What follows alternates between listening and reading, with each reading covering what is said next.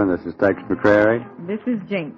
Cascade time, and we're speaking to you as we do every day, five days a week, from 1 to 2 in Peacock Alley of the Waldorf Astoria. And I'm afraid I'm about to libel our guest today. He's been described as, quote, a sour-faced man with saddlebag eyes and a voice that sounds like he's filing his teeth. That's not true, uh, Tex. I never file my teeth. I keep them in my mouth at all times, morning, noon, and night. Yes, the If I did file them, I'd file them under T. The teeth. Teeth for two. Liberace's theme, theme song. That's the voice, and that means Mm-hmm. Fred Allen is our guest today. No doubt about it. Nobody could disguise their voice and, and imitate you, could they? Uh, Uh, I doubt it very much. Rudy tried it, and I drove him back to the woods. Rudy Rudy Halley? came out of Maine. No, not Rudy Halley. The, the former Rudy, the original Rudy. Rudy Halley is an, imp, uh, an imposter. Rudy Vallee. You don't remember Rudy Vallee? Oh, yes, but I thought the he voice sang. of Maine? Yes. Maine has two things. It's the only state in the Union that has a bath, and the only state that uh, sired Rudy Vallee. Well, this voice belonging to the one and only Fred Allen is the voice that gave us the best in radio entertainment for 17 years and was displaced with the advent of television. Now the High voice. blood pressure, though. It wasn't TV only. There are other Your, complications. your high blood pressure and radio's low blood pressure. That's right. Well, right now you can see the voice, hear the voice, and see the face together every Sunday night on another network whose initials are CBS on a program called What's My Line. And if, by the way, were you ever a mystery guest on What's My Uh, Line? yes. I was on uh, mist- uh, I've been on it twice as a mystery. Twice as a mystery Once guest. in uh, on radio, and I wasn't guest in radio, but uh, in uh, tel- on television I was. How, how did you disguise your voice? What voice uh, did you as a take? ventriloquist. I talked uh, in a voice, uh, the dummy's voice. And uh, it didn't work out very well because uh, it finally got up in my nose, and Steve Allen caught me. He was on the program at that time. Well, I think that if anybody asks you what's your line now, I would like to suggest that it's author, author of a new book called Treadmill to Oblivion. And I don't know whether doctors would prescribe it, but certainly friends of all patients should. It's the best book for anybody in a hospital unless they have suffered an operation that leaves them in stitches. This is bad for stitches. Will stitches. keep you in stitches. I mean, this this book, I hope. It'll bust the You don't have to be in the hospital to read it. You know, you can read it outside. and it's also not the book of the month either. You don't have to read it this month. It'll quick frozen, and you can keep it till next month. You can read it next month too. Could you just explain, uh, Mr. Fred Allen, what treadmill to oblivion means? Why Well- you called it that? Well, I called it that because any successful person, or especially a comedian who gets involved in the mechanized version of uh, the entertainment world, has to compete with the machine, and of course he has to uh, uh, lose the battle because the machine is going to survive, and the comedian. I, I treat comedians because I know more about them and was formerly uh, and am currently an alleged comedian. But treadmill to Well, you're on a treadmill. If you're on, uh, we we did uh, 700 and some odd hours uh, during the 18 years we were on radio, and uh, ultimately the machine is still here, the microphone is still here, and I got I became ill, not from reading the jokes, but I mean from pressure and work and uh, sustained aggravation and things like that. I wonder if you, you just read the last couple of lines in your book. Would you well, that, that, it? that it, uh, tells you when the radio comedians, uh, whether or not he knows it, the successful comedian is on a treadmill to oblivion.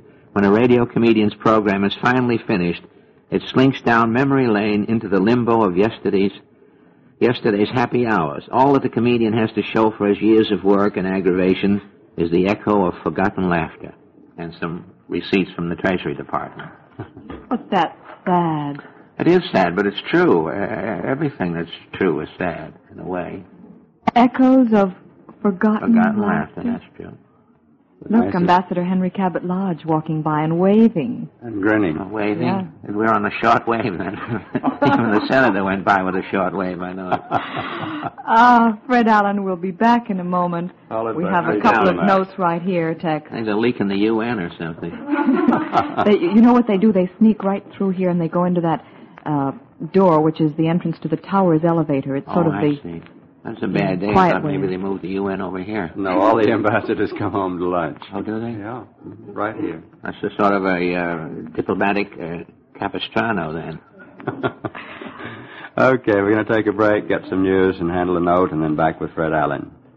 Jinx, let's tell certain people listening to us about a very interesting guessing game and the prize that goes with it, and this is not Stop the Music. By certain people, you mean expectant mothers, right? And fathers, too. See if you can guess the exact date that the baby will be born. Or whether it will be a boy or a girl. And if you guess correctly, our sponsor, Cascade Diaper Service, will award a total of three months free diaper service if either or both parents, at least 14 days prior to the actual date of birth, guess correctly the date of birth and two weeks free diaper service if either guesses correctly whether it's a boy or girl.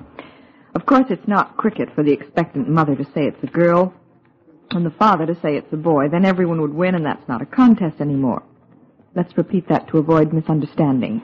As to a boy or girl, only one parent can venture a guess, but as to the date of birth, both parents may participate. So all of you expectant parents, why don't you drop us a postcard at NBC or call or write Cascade Diaper Service giving your name, address, and the birth date that you've selected, or if it's a boy or girl. This places you under no obligation whatsoever. But if your guess is correct, you can win either one or both of the two valuable Cascade diaper-free services. Plus, we will announce your baby's name and date of birth on this program as soon as possible after you notify Cascade Diaper Service. Cascade serves all of New York, Brooklyn, Long Island, and New Jersey. Fred Allen, Tex does five minutes of news now from the WRCA newsroom, and then Ah. we'll be on until two o'clock with You you. know, my book looks well in a diaper. I've never seen it, but I imagine it would if you have no children. and wrap it in a diaper and take it home. It might be pleasant around the house. What's this? Joan Bang? Well, I can't read it. Ban- Joan. Bancroft just called up to say Fred Allen also has echoes in the hearts of millions of his listeners, both on radio and television. That's very nice. Thank you, Joan. Now the news Tex. A bulletin just in from Hong Kong. The Chinese Communist Public Security Ministry said today that 124 American spies, in quotes, have been captured and 106 killed since 1951. This bulletin, issued by Peiping, followed by 24 hours, the announcement that 13 Americans had received jail terms of four years to life imprisonment on spy charges. Former Commerce Department employee William Remington died today in prison after an attack by other prisoners who beat him with a brick. This happened in Lewisburg, Pennsylvania. A prison announcement says an operation was performed yesterday. Prison authorities also say they have a good idea who Remington's assailant was, but they have not given out any details yet. Remington was sentenced in February 1953. He was convicted of lying when he denied transmitting government material to a confessed red agent and when he denied knowing a Communist Party unit existed at Dartmouth College when he was a student there. Prison spokesmen are discounting rumors that the attack on Remington was the start of a demonstration against the scheduled release of Alger Hiss on Saturday. Hiss, a former State Department employee, also has been serving time in Lewisburg on a perjury conviction. In Owosso, Michigan, a heart attack has taken the life of Mrs. Annie Dewey, mother of Governor Thomas E. Dewey of New York. Mrs. Dewey, a widow, died in her sleep last night at her home. She was 77 years old. Governor Dewey is on his way to Owosso from Miami Beach, Florida, where he went yesterday for a two-week vacation. The governor's wife, Mrs. Dewey, who had expected to join her husband in Florida this weekend, will leave for Michigan this afternoon. Representative Franklin D. Roosevelt Jr. said today that he will return to what he describes as the full-time practice of law. The defeated Democratic liberal candidate for Attorney General made his statement after what he said was an offer from Governor-elect Averell Harriman to have him on what was called Harriman's team. At a news conference in the Governor-elect's Park Avenue headquarters, Harriman said no specific post had been offered to young Roosevelt. Overseas, former President Herbert Hoover said in West Germany today that the sole purpose of Western alliances and armament is to convince the communists that it would be futile to start a war. Hoover said the agreements to rearm West Germany must be ratified or the security of Europe will depend on what he called the malevolent will of the communists. A former clerk for the British Home Guard, John Clarence, has pleaded innocent in London to charges of obtaining military information calculated to be useful to an enemy. He's accused, for one thing, of obtaining information about Britain's anti-aircraft defenses. French Premier Mendes France returned to Paris today from his official visit to Canada and the United States. And Britain's Queen Mother Elizabeth arrived home in London after her visit to the same two countries. Queen Elizabeth was among those on hand to greet her mother. Yakub Malik of Russia arrived in New York by plane today to take over temporarily as chief Soviet UN delegate following the death Monday of Andrei Vyshinsky. Malik flew in from London where he's Russian ambassador and was speeded through customs.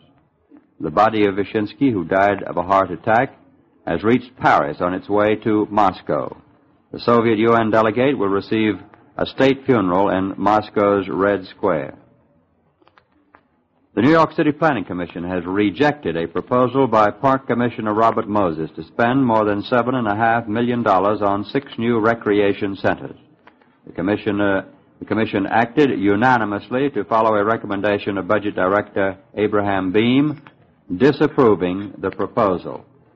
There'll probably be some fireworks before the sun goes down tonight. Weather forecast on another front. Cloudy with rain this afternoon and tonight ending early tomorrow. Not much change in temperature with the highest temperature this afternoon and again tomorrow afternoon 45 to 50 degrees. Lowest tonight in the 40s. But as anybody knows, especially if you've booked the traffic, it's a miserable day in our town. I'd like to ask you, Fred Allen, author of Treadmill to Oblivion, if anything.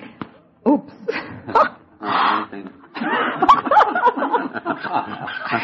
Will you describe what happened?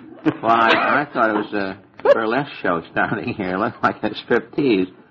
You can't depend on uh, these. Well, I don't know what it was. Snap. A zipper snapper. Yeah. was usually I can't depend on zippers, but this is just a snap. I thought Better it get was a a hook. stronger zipper or go on a diet. As I started to Stronger talk to you, you see, I put my hands on my uh, hips and I was sort of pushing my um, Flexing. flexing, pushing my shoulders back, and with that, the, the top of my dress just popped, Well, snapped open. fortunately, this is still radio. Save the day. and fortunately, I'm very well equipped below. Yes. I have. Uh, I refer you to Covered. Tex for this. In the way of clothes. the choice, the choice of adjectives uh, would be better here. I mean, protect clothes, clothes, That's clothes. right. Yes. Um, well, anyway, Fred Allen, did anything I knew that you had a turtleneck uh, evening gown on. Unfortunately, there's nothing. did anything funny happen to you on the way to the Waldorf When today? I got here, almost. no, there was nothing that happened today. It was raining. It's always uh, fair weather when good fellows get together. And I was coming over to meet you, and it was pouring rain. Yes, but weren't you someplace before? I mean, I know you Oh, were today someplace I was at the dentist. I just came from the dentist. Make, I want to make a miserable day. It's awful outside, and I wanted to be miserable inside, so I went to the dentist. I didn't have any work to be done. I just go up there and sit around and and uh, gripe a while. It's You very mean- reasonable with no instruments. You don't mean it. He wasn't really uh, doing anything to your teeth? Well, he, I just go up there and keep him busy because he's not too active, and uh, what's the truth be among friends? I let him go and drill if he likes to, or whatever he likes to do. Do you like dentists especially? Uh, well, I don't dislike them. I mean, they're necessary evils, actually. Is this dentist a good friend of yours? Yes, his name is Dr. Pickhardt, incidentally. Dr. Pickhardt. It's an odd name for a dentist. He happens to be a very good dentist, as far as I know. My- Pickhardt. Pickhardt, it's true. P-I-C-K-H-A-R-D-T. Uh-huh. Dr. Pickhardt. Yeah. Would you Would you ever want a dentist for a sponsor on uh, radio or television? Uh, I would think so, because uh, then if you have a comedy uh, program, I think it would be very helpful for a dentist, because if you got any laughs at all, he could look at the audience and know that whether they had teeth or did not have teeth, and then he wouldn't have to bother with uh, people, uh, you know, are coming to the studio. I think it'd be very good for, for. As a matter of fact, out in California, there was two or three painless dentists had uh, uh, radio programs on the on the air out there. You know, NBC, of course, has a new television program about doctors called Medic. Yeah, new, new bicuspid uh, count. I mean, that's NBC, isn't it? Yes. That's Well, the dental slogan they have. new bicuspids count? Well, that's the best I could do. Or new bicuspid cavity or something, if there's a verb for, for cavity. You mean you think they could do a, a program about dentists as they're now doing one Oh, I would. called sure. Medic? I sure. I think that uh, they've brought uh, enough pain into the world. Well, Medic is the, the answer to the pain that radio has brought into the world. I think they're trying to to make amends for the many years of the uh, uh, soap operas and the grief and tears, you know, that you had in the morning. You know, I'd like to ask you a question, Fred Allen. That's what I've been doing anyway, and I will Mhm. continue to do, but this one just occurred to me. Not we... one long question; it'll take the whole rest of the program. Oh, no, I don't do that. of little ones. Huh? We compete at this time, one to 2 with soap operas on other That's true. networks. They'll be pretty lathery today with this rain. On the We're- tears, they lather themselves with their tears. At 8.30 in the morning, we didn't have the problem of, of getting an audience. At 8.30 right. in the morning, we That's had the people driving to work, the men That's who right. went to business, the women who were on their way to shops or Mhm. hairdressing salons or whatever they did. Now, we have to compete with those who are at home and might be home for some hours and are used to listening every day to a story, a continued story that has tears and laughs and, you know, why can't, what can you do for us today to get that audience? Well, uh, if they're listening to the other or looking at the other shows at the moment, there's nothing we can do except sneak up behind them, go from door to door with the script. I'll be glad to join you if you have the time. I don't know what you can do about that. I would think that in that great uh, segment of tears and grief and aggravation and trouble that they have on those most of those shows, that this would be a happy relief in that period.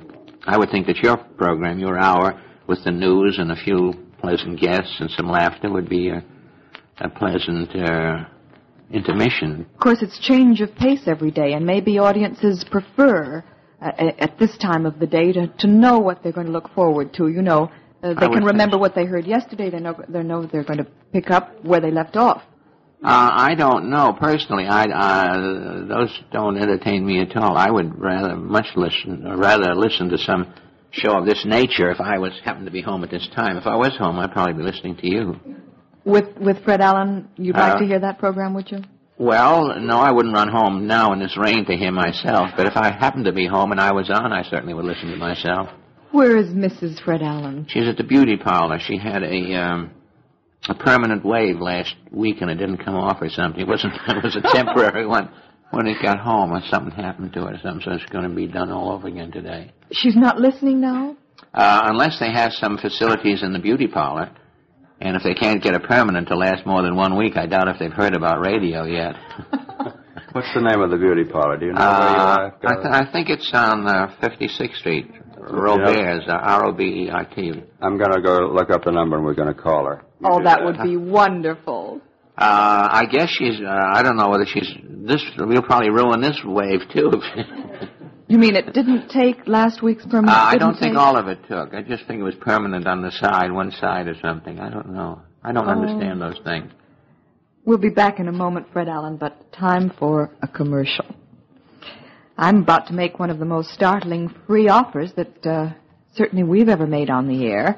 Uh, we want to tell you about our sponsor, Cascade Laundry. We're going to make a free trial offer of laundry service, absolutely free laundry service. And what we hope to prove are the statements that we've been making on this program that Cascade is the biggest, the best, and among the safest, most dependable of all laundries that the Cascade plant is the cleanest, their machinery the most modern, their workers the best trained, and it therefore follows that Cascade does better work which costs no more. We use Cascade, we know, but we'd like you to know too. So here comes the offer. Cascade will give any new customer a free trial of laundry service. Yes, I repeat, absolutely free. I'd like to see how many of you will call Cascade in the next half hour or drop a postcard addressed to us, Texan Jinx, WRCA, or to Cascade and say, I just heard your radio offer. Send me a gift certificate for a free trial offer of laundry service. That's all there is to it, but do it today, please. Fred Allen, author of Treadmill to Oblivion, we want to check some of the stories that you've written about in your book, which is really so, so full of laughs.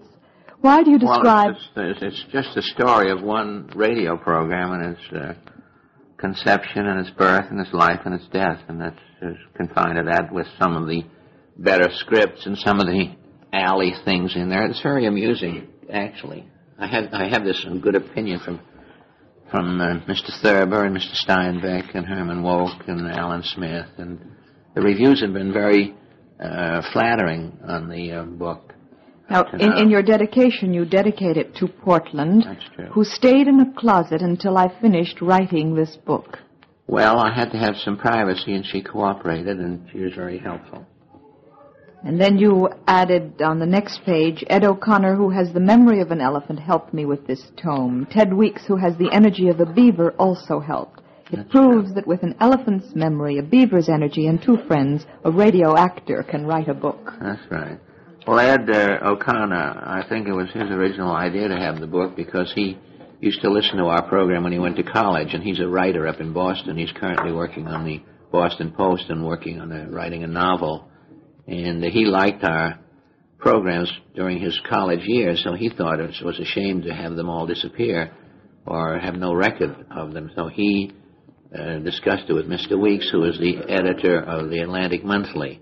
And uh, so that's how the whole thing started. And then Ed went ahead and went through the the uh, many years of scripts that we had, and he selected ones that he thought were the outstanding ones that he would like to hear again or read again, and those are the ones we have. We're going to try a bit of one of those later when, when I warm up a little, huh? All right. Why do you describe an advertising agency as being 85% confusion and 15% commission? Well, because in the uh, in the early days of radio, these men who were good, competent businessmen, I certainly were good advertising men, were thrown into another business that they didn't understand, and and uh, they didn't uh, know anything about show business or actors, and consequently, they uh, treated all of us the way they treated their copy or their tomatoes or the things that they were trying to sell or advertise in the other media until radio got started.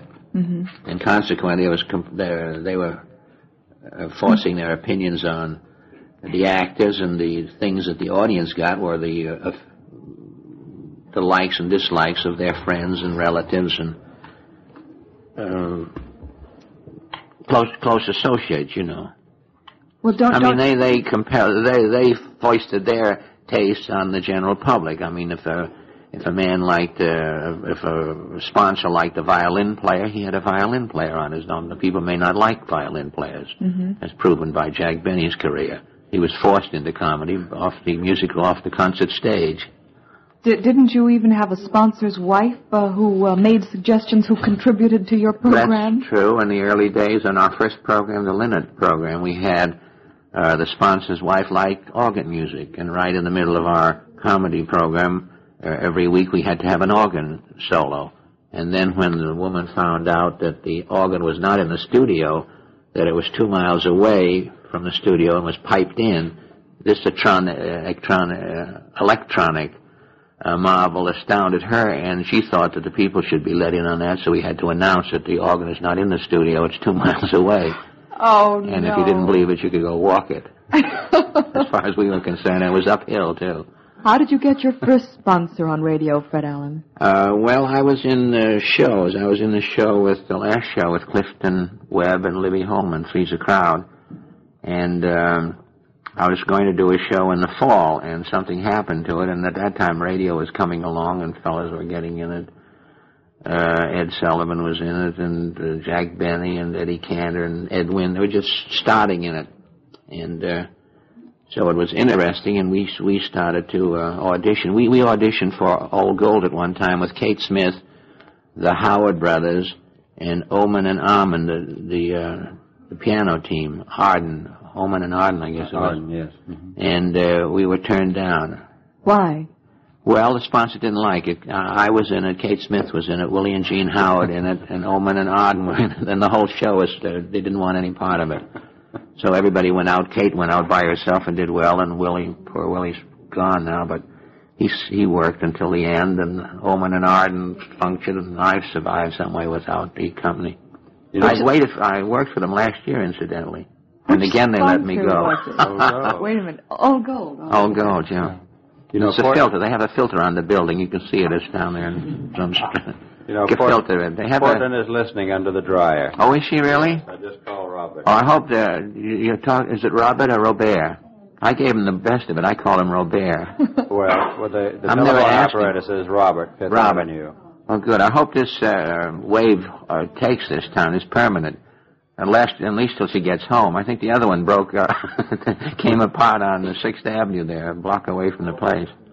Fred Allen, did you ever um, try to get a personal friend of yours to sponsor a program? Uh, no, I used to joke about a fellow up in Boston who had a little variety store up there, Hodge White, and we mentioned his name for the fun of it to show him uh, what sort of uh, publicity he could get in the new medium. And uh, it worked out very well. He, di- he didn't pay for anything. We just used to mention him every week. And what kind of reaction did he get? Well, it made a lot of trouble for him. People came all from around the country and out through New England to look at his store and to get his autograph and, inter- and disturb him at his work. And uh, he, he saw the power of the medium and didn't want any part of it.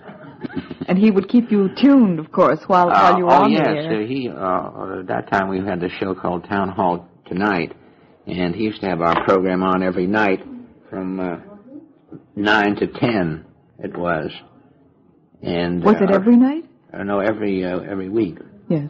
And uh, he had some problems in there because his uh, his meat slicer used to put static in his uh, radio, so you couldn't buy any meat there from nine to ten. You made him famous, though, over in New England. Uh, in a small way, yes. His fame got out of the out of town into another uh, county, I believe. Fred Allen, are there any types of products that you wouldn't accept as sponsors, and if so, why? Uh, no, I don't know. We were on for laxative, and we we were on for cigarettes. We've been on for a number of things. No, I don't. I, if if if it's within the law, I don't see why I should be considered. People are in a legitimate business, and they want to sponsor me, or they can legally advertise. I don't see why I should be the one to say I don't want to be associated with it. Isn't it funny? I, I turned down, do you remember this Tex? Being on the panel of What's My Line, whenever it went on, what was it, five years ago or so? I guess so. It's been on, I guess, four or five years. Because it was sponsored by a deodorant. And I'd Really? always, as a model, I'd always turn down posing in lingerie and posing for deodorant. And so when I was asked to be on the panel, they said, would you be interested? You know, we have a Mhm. spot open. We'd like you to be, be on. We're testing this show and it has this sponsor. And I said, I couldn't. Now, five years later, it seems the most natural thing in the world, you know? Well, it's through general acceptance. I think you find that things change as you progress. Not always for the better, but they change. Life is constant adjustment to change. I mean, nothing stays as it is. And I'm sorry about that. It is uh, unfortunate that you can't just pick a time in your life where things are going well and the children are at a certain age and you just stop there and just live eternally, but you can't do that. What time of your life, if you could do that, would you want to, uh, Well, I've been so busy. I've never give it, given it any thought. But it's just, it's a waste of time anyway. You can't accomplish it, so why waste your time thinking about something you can't do? well, I would think you would have picked the time when Sunday nights you had the, the greatest radio program in the country. I also had the greatest aggravation and the greatest stress and the, and the bigger taxes at that time, too. So here's there's something on the other side. There's something to be said on the government side, too. And did you worry all week about that Sunday night show? You had to worry because you had to keep your rating, and when ratings became uh, exposed to the uh, advertising people, why then you had to uh, be conscious of that, and also the sales of the product, and the quality of your show, and the competition, and the opposition, and things. There were many things to be concerned about. Did Oh. you ever talk to anybody who got called on the telephone by I never rating have. people? I, I have uh, uh, uh, people who've ta- talked to uh, local stations, you know, who are having a survey in a city like New York. And when we worked for Benton and Bowles years ago, they used to take their own surveys for uh, product reactions, you know. And uh, then I've heard, uh, talked to people that have heard from them, but never from the national ones, the big ones. Fred Allen, we must take a station break for just a moment, and then we'll Mm-hmm. be back for another half hour with Fred Allen. Let's pause now briefly for station identification. You're listening to Same Time, Same Station, the best of old time radio. And I'm your host, Jerry Haendiges. Now let's get back to Tex and Jinx in Peacock Alley of the Waldorf. Oh, what nice calls we've had since we've been on the air. Mrs. Siegler says She rearranged her whole day just to hear this program, so please, underlined, quit worrying about the soap operas as competition. and Roberta Marks of Kansas City was on Fred Allen's program exactly one year ago today and won a thousand dollars. Say hello to Mr. Allen. And tell her there's no money available today. Not I hope even she for saved you. it for a rainy day because this is a rainy day here, and if she's here with the thousand dollars, she's in very good condition. Reva Sellerman called up to say, to ask, what is Fred Allen's definition of wit and what man best lives up to it? Oh, well, that's a matter of opinion. No one can make a choice. You can only say what you like best. Or, That's what she wants to know.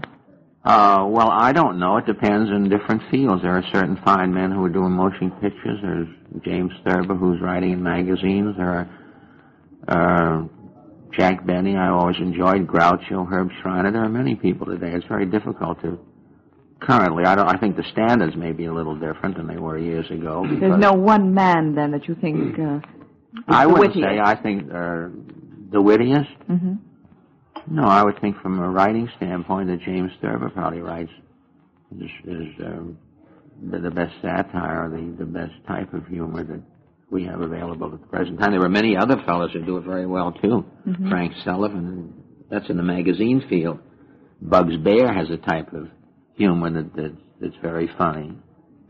It's it's it's all a matter of opinion. I don't think anyone can say because they, what what you like and someone or you can get an argument on any facet of the, that discussion, I think. What do you think is more important, the man who writes the witty material or the man who delivers it? The man who, well, they're both very important because the man who, who writes it can't deliver it, and the man who delivers it, delivers it has nothing to deliver unless the man writes it. They help each other. They one complements the other. Edith Ban called up to ask us to tell Fred Allen that we'll never forget him and that he has a greater listening audience than he'll ever realize. Oh, really? Yeah. What are they listening to? No, I'm not on anything. I Mrs. Maybe we Vick- can get an answer to that.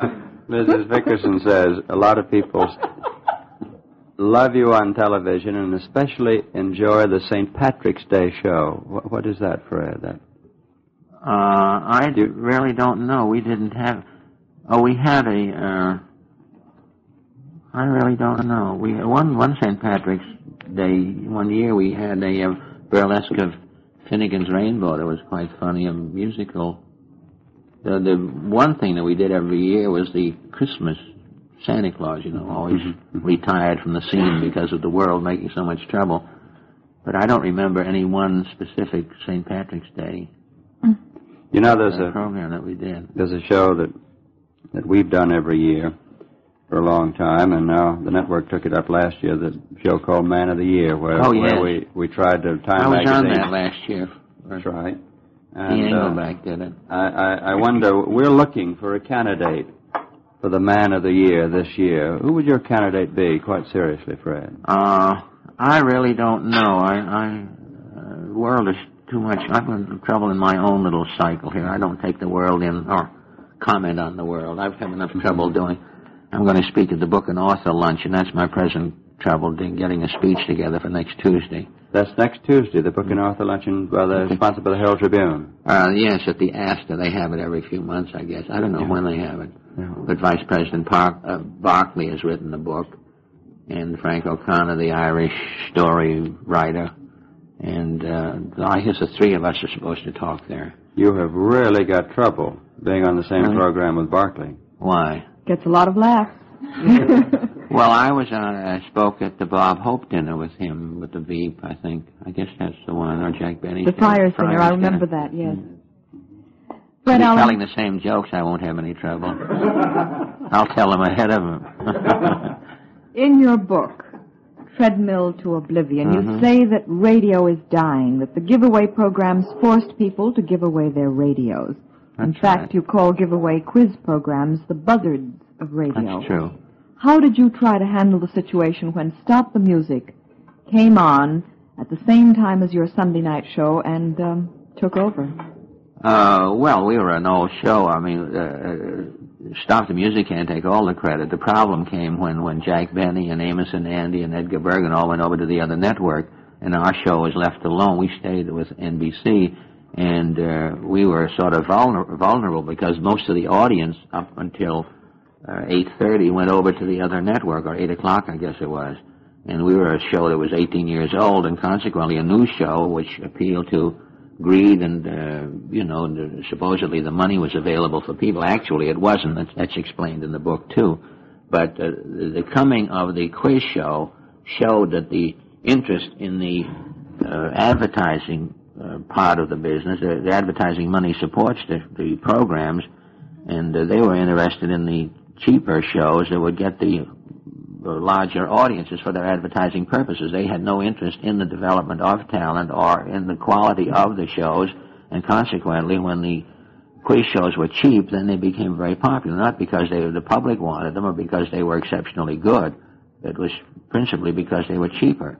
And uh, I could see that uh, nobody's going to. Uh, that's also explained in the book too. That nobody uh, profited except the man who owned the quiz show. The network didn't profit because they were advertising 20 products who were giving their products to the, the people who owned the the quiz show to advertise for nothing as far as the sponsor was concerned. They had no musicians on. They had nobody on there. Did you start giving away things on um, Allen Oh Valley? yes, we we insured our audience. We tried to get Lloyd's of London to uh, uh, take our show and insure us. If you were listening to if you were listening to us and the Stop the Music called you up and you lost anything, we would pay you up to five thousand dollars.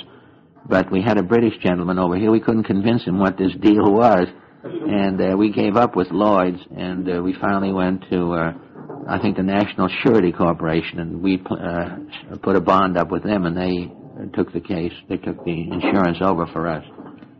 It, Fred Allen, your your troubles with radio That's also executives. explained in the book. And two or three people who tried to uh, bilk us indis- indirectly. Didn't work out though. You didn't have to pay. Uh, we didn't because legally we there, there was they had no uh, premise on which to base their claims, and then they couldn't. We found out later that it was impossible to beat us because if the uh, in the first place, Stop the Music used to call all of the people in the afternoon and, and plant all their calls, Mm-hmm. you know, to be available for the night. It's the only way you could do it because you couldn't call people uh, uh, ad lib from the, the phone book. You'd be calling all night with people out of the house. But uh, they had, uh, uh, I forget what I was going to say now. I have another question for you. I have just a couple more minutes before I have to leave for television. I want to Oh, get really? then, and then Tex takes over, huh? Yes, if your class polls, I hope it holds better on television. Oh, this, you know, I have an There's no way to get enormous a audience. This today, you might have a terrific audience on television. class was my dress, which popped at the beginning of the program. I think Mm-hmm. I'll put another one on for television. Good, I would. Another dress, I mean. A coverall. Your troubles with radio executives came to a head one day, one night, when your when your Sunday night show was cut off the Well, air. many executives didn't come to a head, and that was our problem there. that was our great problem in the, those days. That's what, true. what exactly happened? Can you tell us? We heard always about the vice president. Well, that's you know- explained in the book here too. The uh, on page uh, some page here, it uh, uh, there's a script that explains the whole thing. It says radio sure is funny, all except the comedy programs.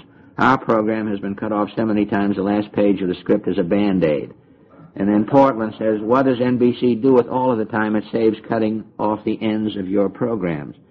And then I say, well, there is a big executive here at NBC. He's the vice president in charge of, uh-uh, you're running too long.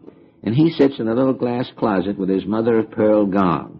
And when your program runs over time, he thumps his gong with a marshmallow he has tied to the end of a xylophone stick, Mm-hmm. and bong, you are off the air. Then he marks down how much time he has saved. And then Portland says, well, what does he do with all this time? And then I say, he adds it all up 10 seconds here, 20 seconds there. And when he's mm-hmm. saved up enough seconds, minutes, and hours to make two weeks, NBC lets the vice president use the two weeks of our time for his vacation. And Portland says he's living on borrowed time, and I say, and he's enjoying every minute of it. And that's why the man cut us off. He claimed that we were insulting the executives, and I claimed that it was impossible at that time with the executives who are rampant, at, you know, on the network. It was impossible to insult them. Didn't you Even with picket? friends, you couldn't do it. Didn't you picket NBC once? Picket them? Yeah. Uh, no, we we picketed. Uh, we we sent midgets there because we claimed that they were unfair to the little man, and we had about twenty midgets. Luckily, the I think the circus was here. uh, Olsen and Johnson were in town. Somebody was a specialist in midgets, and we borrowed about 20 midgets to walk around NBC, make a little trouble there. But now, what was the real problem? They they would cut you off a little early at night, or you would run long. Well, the problem was that it was impossible to judge the, the running time of a comedy show because if your audience was exceptionally good, you might allow, we used to allow over five minutes and, and 30 minutes just for laughter. And some nights, if things were hilarious or there were mistakes made or ad-libbing or things like that, uh, we'd be long. And uh, then we'd be nipped off without any warning at all, you know, because you had to get the final But didn't you think in. that was right to be nipped off? Uh, there was another Uh, program with probably another sponsor following, wasn't there? Uh, I, I don't know. I, I, Of course, I agree with you completely. I mean, Well, I you'd hate have to to be because cut I'm a guest. The guest is always wrong on your program. I know that. Right. The No, guest but is uh, always right. No, I hate to be should- cut off. I get furious at well, night when they especially on a comedy show because sometimes you spend all of the time your your premise is established and your plot and all that, and you come to the end and the end is gone. We were the first ones, as far as I ever know, to put the end of the show on the next week and start with the beginning of it. Oh dear. but it just seemed that there was no flexible um, approach to to the problems of the medium. You see, it was more important to get off on time than it was to be good. That's what I mean. It's more important. You see, And that's why you left radio. Uh, no, I, I left radio. Be- Partly radio left me, and then I and I got the idea, and I left radio. No, I was ill at the time, and I had to quit for a while. By the time I got better, radio had sort of gone over the hill. I hope it hasn't now because I love radio. Well, I'm radio- mad about this microphone instead of three cameras with That's true. men. Because it, it uh, I think you get the more better attention from the audience because the audience has to join you and use a little imagination. Where on television you have no imagination at all, including the people who are pushing the cameras around, because they have uh, very little respect for the actor too. I mean, if you're going to, or you can create a, an atmosphere or a, or establish a locale at a microphone, but you can't do that in television unless somebody paints a scene or unless the camera is at a certain angle. And it seems to me that uh, television is a triumph of machine over people. Yesterday, during the show, while we were on, camera number three was being repaired for about 15 minutes of the half hour. You know, it's slightly distracting That's because right. they wouldn't take it away. They just make uh, leave it in front of you so you make sure that it's being re- re- uh, repaired. I mean, they wouldn't just take it around the corner so it wouldn't distract you. That's what I mean. These men are so intent. They're like the executives used to be. They're so intent on their machines and their wires and their pulleys and their red lights going on that they they forget that you have to create an atmosphere if it's going to come over uh, as a show. it's very difficult to have. I, I don't think any medium is good if it takes 30 people for you to say one line.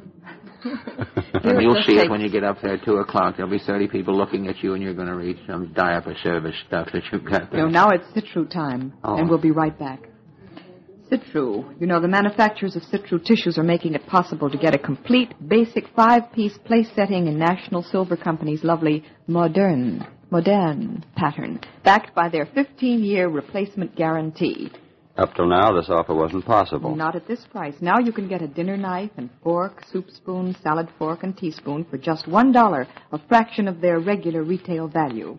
What's the pattern like, Jinx? Oh, it's really beautiful, Tex, with a simplicity of line that goes well with modern china, but still won't clash with the more traditional patterns.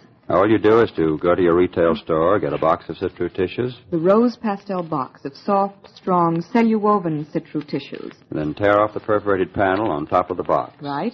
Put your name and address on the back and mail it along with one dollar for each five-piece place setting to Sitroux, Box 260, New York 16, New York. You are absolutely right, Tex. And just be sure that everyone has the address. Uh, we'll repeat it in just a moment. Better get a pencil and write it down so that you won't forget it. Remember, for each lovely five-piece place setting of five silver plate, all it takes is a single dollar bill. Plus the perforated panel from one box of Sitroux tissues. Just mail the panel and the dollar for each set along with your name and address to Sitroux, that's S-I-T-R-U-E, Box 260-260, New York 16, New York. Before I leave for television, Fred Allen, I wonder if you and I can do one part of a script from your book which explains um, uh, some of the, um, uh, what do you call it, that, uh, The feud between Feud, you and Jack. feud. Benny. between you and Jack oh, yes. Benny. Sure. You mean you want to read Portland's part? Well, I don't. Portland's There's, listening. there's some. Uh, Is she really listening? well, she's retired. She she retired again. We were on Omnibus a week or so, oh, three or four weeks ago, and she also retired from Omnibus too. Well, listen. Give me an idea of how how I should sound. well, as it's just Portland. sort of. A, I'm not going to. If she's listening, I'm not going to tell you how she talks. If you wouldn't hear her on the, uh, if your memory is gone and you can't remember how Portland sounded, then you have to do it yourself. Well, You might invent a new uh, approach to the character that she might profit from. Imitation is the sincerest form of flattery, and I will do my best. There's a lot of it going on in television and radio too. Well, now, a lot you, of sincerity going on in that. can you set the scene, Fred, for this particular Uh, well, this is just part of a, a routine that uh, I was preparing to have a fight with Jack Benny, and he had challenged me, and I had challenged him, and then we were fighting back and forth on the programs, and we have different routines. And this is a routine here that's also in the book, where that Portland and I were discussing something that uh, we had had in our programs. Well, this is, used- her uh, her first line here on page sixty uh, explains it. Jack said on his program he saved your life in vaudeville. Gee whiz, you should be getting the the uh, the wave, and Portland should be here. uh, how did that go again, Portland? Jack's Jack the said on his program he saved your life in vaudeville. Nobody saved my life in Portland, uh, in vaudeville, Portland. I died everywhere. The first time I met Benny was in Elyria, Ohio. He was doing a monologue with a pig on the stage. A pig? Yes, the pig was there to eat up the stuff the audience threw at Benny. It was in his contract that he had to leave the stage the way he found it. Some weeks he had to use two pigs. What kind of an act was Jack doing then, Mr. Allen? Well, I tell you, it was one of those acts. It wasn't safe to take a deep breath while Jack was on. He used to open the act throwing his violin on the stage. And then if nothing happened, Benny came on. And Jack didn't save your life? I saved his life, actually. I'll never forget it, Portland. Benny was out on the stage in his spangle tights playing the violin. His big number was Pony Boy. He just started to play Pony Boy when a man in the front row started to shoot. A Westerner? No, a music lover. Well, I ran out on the stage in front of Jack. I thought the star running on might save his life. Well, in the excitement, Benny stole two bows, and I was shot in the chest. They took me to the hospital. Is that when Jack gave you the transfusion? Yes, Portland. They took me to. Uh, they they told me in the hospital later. It was the first time at a transfusion the donor ever asked for a receipt for his blood. Did the transfusion help you? I had a relapse. Then, as a result of the Benny transfusion, I had anemia for two years, and it affected me in other ways. I couldn't get my hand in my pocket for many months. I found myself window shopping at toupee stores. Oh, it was terrible, Portland. That's the part from the book, Uh, Treadmill that's right. Well, that's just one of the little routines there. And you mean that that was really a made-up feud? You didn't really dislike Jack oh Benny no, so much? Jack is a wonderful fellow. I don't think Jack is an enemy in the world, and I certainly wouldn't start a trend. I must go to television because I have a very That's what's wrong with guest. radio. You Look. have to go to television. Yes, but look. See that beautiful Oh, girl? I think I'll follow you. oh, wait a minute. Portland's listening, isn't she? I'll be here with Te- Tex. She's an American girl from Really? Pearl River, New York, whose name was Aline Griffith.